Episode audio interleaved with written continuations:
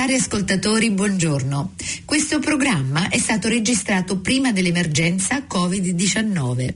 Ci scusiamo se eventualmente nella conversazione dovessero emergere degli aspetti anacronistici. Buongiorno e benvenuti ad Onda Azzurra. Notizie, musica e cultura per italiani, creato da italiani e dedicato ad italiani in Nuova Zelanda. Passa il tempo, pensavo di andare Settimo giorno, settimo giorno della settimana, oh. giorno di riposo. Stavo cercando di capire che aveva a che fare il settimo giorno e poi mi sono come quando hai detto È la creazione, riposo, Antonella. Insomma, è domenica. Completamente. come stai? Ah, cioè, è sempre bene di no, domenica quando uno si può un po' rilassare, no? E quello intendevo, settimo giorno, giorno di riposo. Però poi mi viene lo stress perché poi dopo il settimo giorno devi iniziare a pensare giorno. al primo. non pensare pensare così, dai. Allora, eh, ora ti faccio piacere, ti faccio contenta. Oggi con noi abbiamo un simpaticissimo Luca Ortali eh, che è con noi. E ci sei Luca? Sì, ci sono. Uè, ciao, buongiorno, ciao, come stai? Buongiorno, bene, bene voi? Benissimo, grazie. Senti Luca, quale evento ti ha portato qui in New Zealand? Allora, è una storia un po' lunga. Dai, abbiamo Io... tempo sì, sì, io ho conosciuto la mia ragazza, la mia attuale ragazza Francesca a Treviso. Uh-huh. E lei è metà kiwi, metà italiana. E nel lontano 2015, dopo che ho finito di laurearmi, dopo che ho finito la mia laurea a Padova, abbiamo deciso di fare un tentativo di trasferirci in Nuova Zelanda perché come sapete in Italia a quel tempo la situazione non era delle più rose e, e quindi abbiamo provato a buttarci da questo lato del mondo. Che bello, Beh, lo sai, non, non, pensavo che eri qui già dal 2015, cioè sei qui già da un bel po'. Sì, sì, quasi cinque anni. Wow, allora sei proprio un kiwi. E come ti trovi, Luca? Guarda, io mi trovo benissimo. Ah. E dal punto di vista lavorativo in particolare mi trovo, mi trovo estremamente bene. Dal punto di vista magari sociale, degli affetti, è un po' più, un po più complessa la situazione, però come overall diciamo mi trovo, mi trovo bene. E senti, parlaci un po' della tua situazione eh, lavorativa, perché so che, sei, che hai, ti sei laureato in ingegneria, vero? Sì, esatto. Ecco, e, ehm, e, e, cosa hai fatto per trovare lavoro qui oppure cosa fai qui? Dici un po', se ti va e se puoi okay. naturalmente. No, se... no, certo, certo. ok. Allora io ho fatto la laurea triennale in ingegneria dell'energia a Padova uh-huh. e poi ho, fatto, ho completato il corso di studi con una laurea magistrale in ingegneria elettrica. Ah. Dopodiché ho lavorato per tre mesi in Italia giusto per iniziare. Là non, il lavoro che facevo lavoravo per un'azienda che fa resistenze elettriche a Vittorio Veneto mm. in provincia di Treviso e dopodiché dopo tre mesi ho visto che non faceva per me e quindi ho provato a buttarmi in Nuova Zelanda. Qui sono arrivato con il Working Holiday Visa e con un po' di fortuna applicando per un po' di lavori sui siti soliti che si trovano un po' dappertutto qua in Nuova Zelanda sono riuscito a entrare a trovare un, uh, un ruolo da ingegnere a Fisher Paykel Healthcare mm. che è un'azienda una delle più grosse della Nuova Zelanda e produciamo delle macchine che praticamente aiutano la gente a respirare meglio Bello perché la Fisher Paykel Healthcare um, ha una reputazione molto... Uh, cioè molto molto buona e penso, correggimi se sono sbagliata, ma anche le, mm, gli studi di, di, dell'ingegneria in Italia sono molto rispettati dai neozelandesi, è vero?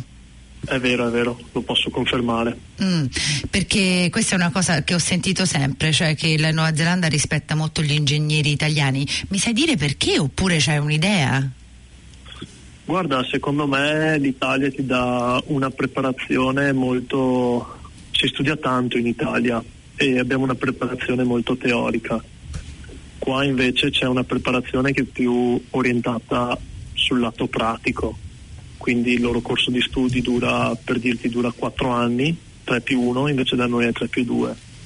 Mm. Diciamo che a livello pratico noi arriviamo magari un po' indietro rispetto a loro quando si laurea, però, laureano, però dal punto di vista dell'elasticità mentale e delle conoscenze teoriche che poi riusciamo ad applicare in un po' tutti i campi siamo un po' più mentalmente un po' più, un po più pronti diciamo quando usciamo dall'università mm. secondo me c'è anche da dire che in Italia io mi sono laureato a 25 anni e qui i miei colleghi entrano nel mondo del lavoro a 21-22 anni mm. quindi c'è anche quel che è di età mm. Comunque bravo, sei stato bravo a trovare un lavoro così, mh, mm, così prestigioso in un posto così, sei stato molto bravo. Grazie, grazie. Quando hai cominciato, hai cominciato nell'area cioè che ti interessava a te o ti hanno, hanno scelto una zona di lavoro specifica e poi ti sei, ti sei, andato muovendo perché ormai sei là da un 5 anni, eh. no? No, io sono entrato subito, fortunatamente, nel settore di ricerca e sviluppo e io mi occupo di elettronica per, per questo apparecchio medico che stiamo progettando e sono entrato direttamente in quel settore, poi nel corso di questi cinque anni sono rimasto sempre all'interno del settore, però muovendomi a livello di, a livello di ruolo. Mm. Senti, so molto poco del, di questa compagnia, so solo che due o tre anni fa hanno mosso molto delle loro eh, ricerche e anche della loro costruzione in Thailandia. Per favore correggimi se sono sbagliata perché eh, sono dati che mi ricordo aver, let, cioè, aver letto pa- parecchio fa e, ehm, invece il tuo lato lo stanno tenendo qui è solo il lato medico che tengono qui oppure eh, anche, anche altri sono andati via dalla Nuova Zelanda? No, ti spiego, in pratica c'è Fisher Paykel Appliances sì. che è molto famosa in Nuova Zelanda e, e, e Fisher Paykel Healthcare che si è divisa, sono due compagnie completamente diverse ah, adesso. Okay. Mm. E Appliances penso si sia spostata in Thailandia, invece Healthcare è ancora tutta, tutta in Nuova Zelanda. In Beh. particolare tutta la parte di progettazione, ricerca e sviluppo viene fatta qui a Auckland e invece la produzione è una parte a Auckland e una parte in Messico. In Messico addirittura? Messico, Bello sì. trasferirsi in Messico, vero? Alla fine, eh, sì. alla fine ma lui già sta infatti oh, Luca, Luca, fa eh sì per un altro posto qui e poi Messico. Senti un po' Luca, la, perciò la, la, mm, l'area di, della Fisher Paykel che si, si specificamente con medicina. Tu dici che stai lavorando con macchine res- respiratorie, hai detto, se ho capito sì, esatto. bene. Che altre cose fa um, la Fisher Paykel in questo, in questo campo? Ma sì, è tutto, tutto, incentrato intorno a queste macchine respiratorie. Ne fa alcune, sono, vengono, sono sviluppate per essere connesse ad altri macchinari che umidificano l'aria semplicemente, quindi hai un macchinario, un ventilatore che pompa l'aria e poi c'hai un umidificatore che serve a, ad aumentarne la temperatura e l'umidità in modo da rendere il trattamento più tollerabile per il, per il paziente. La macchina che sto facendo io ha anche un motore interno, quindi non serve avere un'altra macchina connessa ad essa, fa tutto, fa tutto da sola e, e poi ci sono altre macchine che servono per il trattamento dell'apnea ostruttiva del sonno. Mm. Ah. anche questi lo stesso principio. Ah, ti stiamo perdendo, scusa, ti sei mosso ah, okay. dal telefono. Ah. Eh, eh, no, no. Ripeti quello che stavi dicendo del sonno? Eh, che sviluppiamo anche delle macchine per l'apnea ostruttiva del sonno mm. che praticamente aiutano la gente a mantenere costante il loro il loro ritmo del sonno. Le persone che soffrono di questa patologia si svegliano molte volte durante la notte e spesso perché gli manca il respiro e queste macchine li aiutano a, dire, a mantenere la pressione dell'aria e quindi ma diciamoci la verità, è per quelli che russano forte forte. no, cioè no, sto scherzando, dai, sto scherzando. No, no, le cose sono collegate invece. Infatti, non lo so. Quelli che c'è un po' di c'è un collegamento, ma praticamente uno non implica l'altro. Diciamo. No, no, lo so. Se russi hai una probabilità più alta di avere l'apnea ostruttiva del sonno. Infatti me ne sono informata abbastanza bene perché mio marito russa parecchio, per cui ho letto, ne ho letto abbastanza di queste, di queste, macchine, di questi aggeggi. Comunque senti, per andare indietro a quella la macchina di cui stavi parlando che, um, che rende, che, che, dà l'umidità eccetera, ma quella è costruita per, cioè l'avete disegnata e è costruita per gente che ha l'asma oppure non ho capito bene, cioè ah, l'uso. Okay. Mm. Sì, sì, praticamente. Ah, per... Luca, Luca sì. ti stiamo perdendo di nuovo vicino al telefono? Dove ah, sei? Mi senti adesso? Sì, ora Sono sì. Qui. Perfetto. Ok. Mm. Eh, no, quella, la macchina a cui sto lavorando io mm. viene utilizzata per uh, pazienti con. Uh, adesso non mi viene in mente la malattia, il termine in italiano, si chiama, è la COPD, che è la Chronic Obstructory Pulmonary Disease. Ah. Uh, quella, la malattia che viene ai fumatori per capirci. Ah, ok. Eh, so. che è un, non è una pl- la plurasi? Mm, no. no. non è plurasi. È la, non mi, viene, non mi viene il termine, però quelli, quegli Vabbè. aspetti del L'enfes- settore l'enfe- lo- lo l'enfesima. L'enfesima. Eh, No, non sì. so, non so.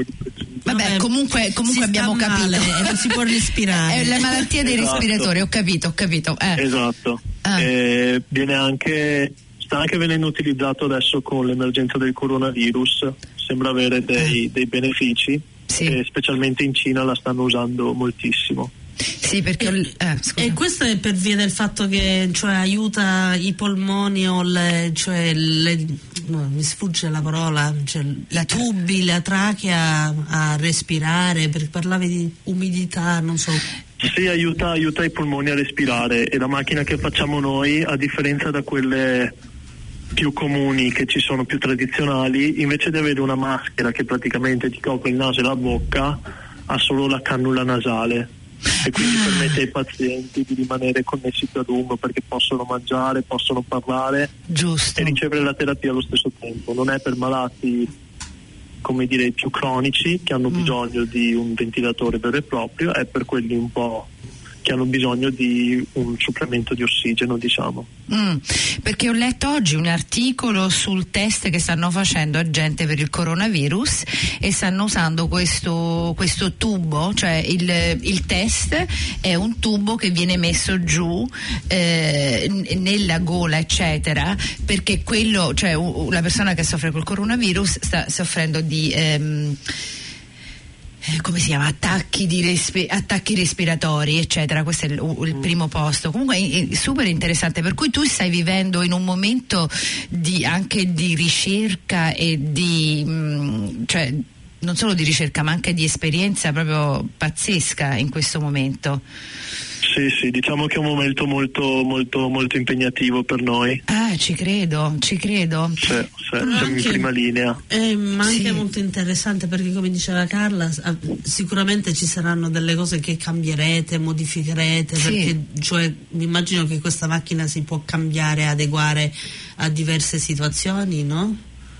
Sì, esatto, è proprio, è proprio così. E adesso stiamo lavorando al nuovo modello, ormai da... L'unica cosa di lavorare in- nel campo medico è che i tempi sono molto lunghi, perché Sì. una un apparecchio medicale deve essere progettato alla perfezione, devi pensare a tutte le possibili eventualità. Certo. E quindi è da cinque anni che sono qui in Nuova Zelanda ed è da cinque anni che sto lavorando allo stesso progetto che speriamo tra poco veda la luce del sole finalmente. Senti, ma mi, se- mi sembri una persona che sta proprio alla frontiera di, de- di- degli esperimenti, di cose che stanno succedendo ora. Wow, Eh, è super interessante. eh?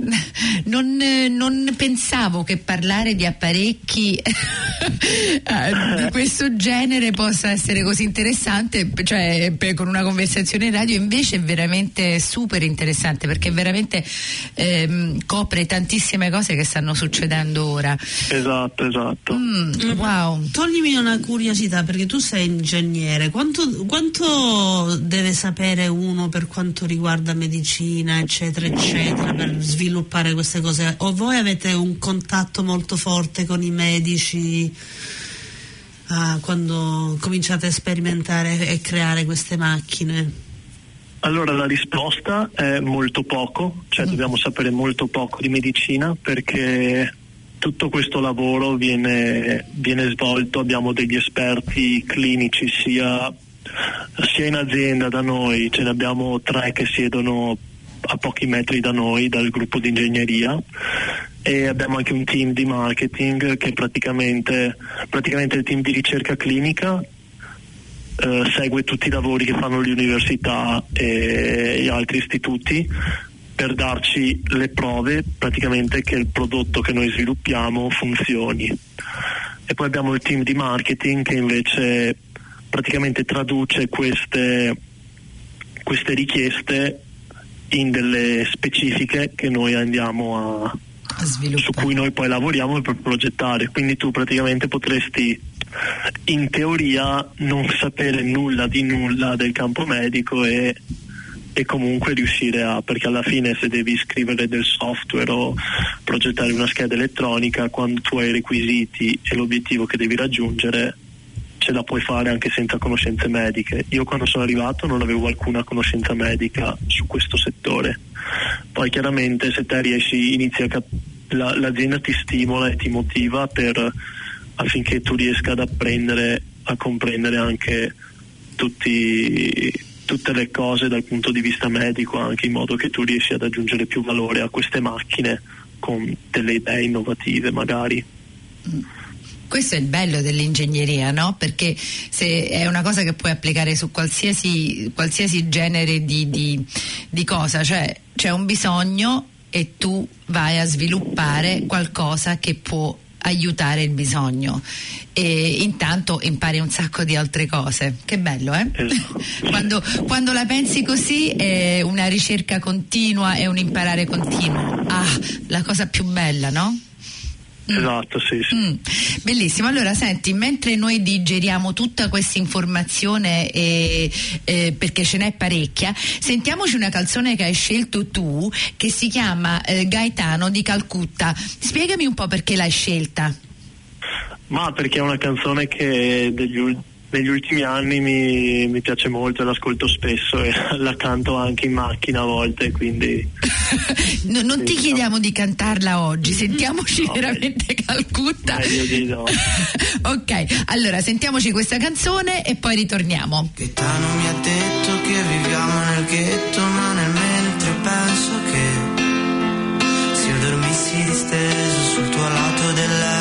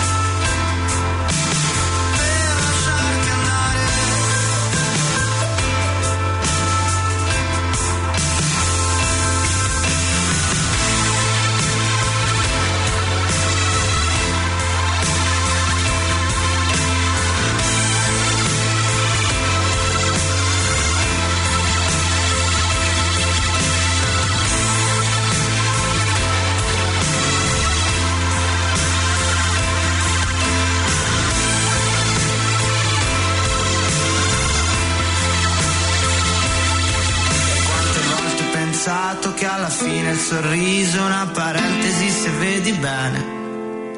Mi annoiavo alle feste, mi annoiavo alle cene, quante volte ho pensato che alla fine il sorriso è una paresi se vedi bene. Mi annoiavo alle feste, mi annoiavo alle cene. Carina sta canzone, eh? Sì, Calcutta ha fatto varie canzoni carine. Mi piace un sacco la sua, la, la sua voce. Mm, Eh, penso che mi- ne abbiamo fatte sentire dell'altro. Sì, è, crocca- è una voce croccante, sa di qualcosa da mangiare, non lo so, è una cosa... boh. Pericoloso parlare di mangiare, è domenica, eh. Senti Luca, ehm, comunque ci hai messo il pallino di queste, di queste macchine respiratorie e possiamo anche ritornare, però eh, eh, intanto di- dici un po' come, come l'hai trovata la Nuova Zelanda? Vorrei tanto sentire questo giovane ingegnere che, che lascia l'Italia, viene qui in Nuova Zelanda così, eh, segue la sua ragazza, come l'hai trovata? Come te la sei gestita questa, questa vacanza che poi ora è la tua vita? Esatto, è stata proprio, è partita come una vacanza senza grosse pretese. Sono partito e mi sono dato tre mesi di tempo per trovare un lavoro nel campo di ingegneria e se non l'avessi trovato sarei tornato in Italia e avrei ripreso da dove, dove avevo lasciato.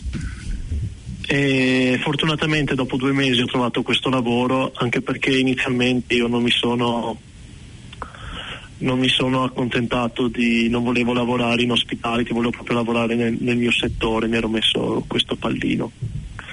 E la Nuova Zelanda, guarda, io ho avuto la fortuna anche di avere il supporto della famiglia della mia ragazza che mi è stato molto vicino, mi ha introdotto a un sacco di ambienti, un sacco di posti e, e situazioni.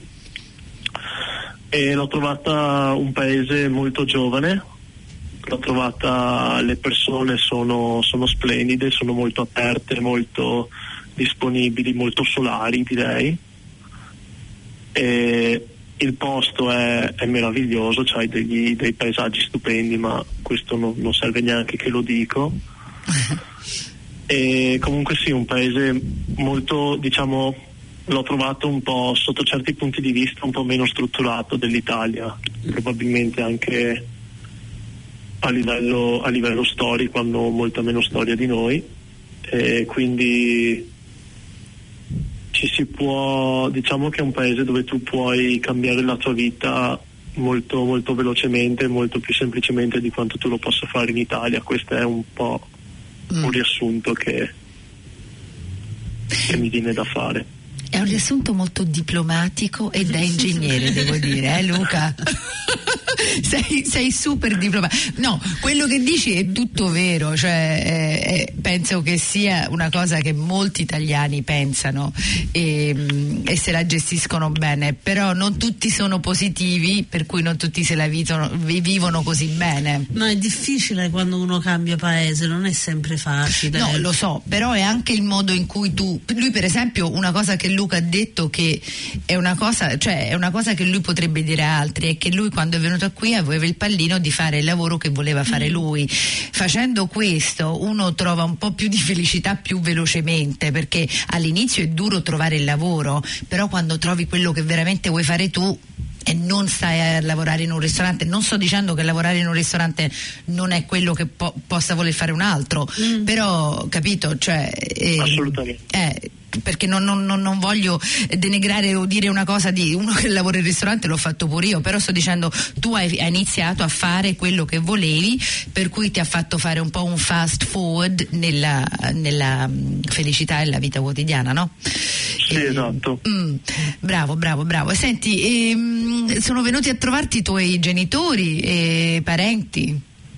Sì, sono venuti i miei genitori e uno dei due, uno dei miei fratelli. Mhm. Sono venuti due anni fa e abbiamo fatto un bel giro qua, Isola del Nord, Isola del Sud. Siamo stati, abbiamo fatto un bel giro molto impegnativo di, di due settimane, senza tante pause perché c'è tanto da vedere, tanto da fare qui. E quindi speriamo che riescano a tornare adesso a Natale prossimo, questo era il piano. Vediamo anche un po' come va con questo virus, ma spero che per Natale dovrebbe sistemarsi un po' la situazione. Speriamo di sì. E, e che cosa gli ha fatto più impressione a loro? Perché ah, sicuramente avranno sentito storie che gli hai raccontato tu della Nuova Zelanda, però mi immagino che non erano mai stati, vero? Esatto, esatto, non erano mai stati. E secondo me la cosa è che intanto loro sono rimasti molto molto molto contenti di vedere il posto in cui vivo e, e, gli, è piaciuto un, gli è piaciuto un sacco proprio anche vedere proprio la mia quotidianità, il mio posto di lavoro, la casa dove sto, dove abito, il quartiere, eccetera. Sono stati molto impressionati, vabbè, li ho portati a fare il Tongariro Crossing che eh. ti, lascia, ti, lascia, ti lascia molto a piatto per il cambiamento di paesaggi e, e anche questi, questi, ambienti, atmosfere quasi lunari. Mm. E poi anche l'isola del sud, eh, bellissimo, siamo stati qui in Queenstown, Wanaka, ha fatto un bel giretto attraverso tutti i laghi tra Christchurch e Queenstown e quello devo dire che mi è piaciuto molto. Mm. E quale genitore Antonella non sarebbe contento di sapere che suo figlio sta A bene, B in un paese che sta a posto? Cioè, cioè secondo me i tuoi dicono resta lì Luca, resta, fai bene, no? Sì, mio papà, mio papà dice così, mia mamma un eh. po' meno. Eh vabbè, sono sempre le mamme Luca, dai. Esatto. Io invece sono una mamma e direi no, resta, resta, vengo io, mi faccio i viaggi io, non ti preoccupare. Eh. Comunque senti, sei stato dolcissimo bellissimo, super interessante, hai, um, ci hai fatto pensare. Ogni volta che parlo con una persona che ha un lavoro diverso da me faccio ma l'ingegneria, che... l'astrofisica, mm, la matematica. No, comunque sei stato super dolce, ti ringrazio per averci dato il tuo tempo e ti auguro un buonissimo futuro e, ehm, e grazie tantissimo e speriamo di parlarci di nuovo un'altra volta. Grazie sì. a voi. Grazie Luca, buone cose col lavoro perché mi sa che nei prossimi giorni, mesi ci saranno anche degli eh. sviluppamenti molto interessanti. Eh, eh, eh, buone cose Luca. Ok, allora ci, la, ci, lasciamo sentendo un'altra canzone che hai scelto tu di Cesare Cremonini che si chiama Marmellata numero 25. Ciao Luca. Ciao. Ciao, ciao, ciao, bacio. ciao. ciao.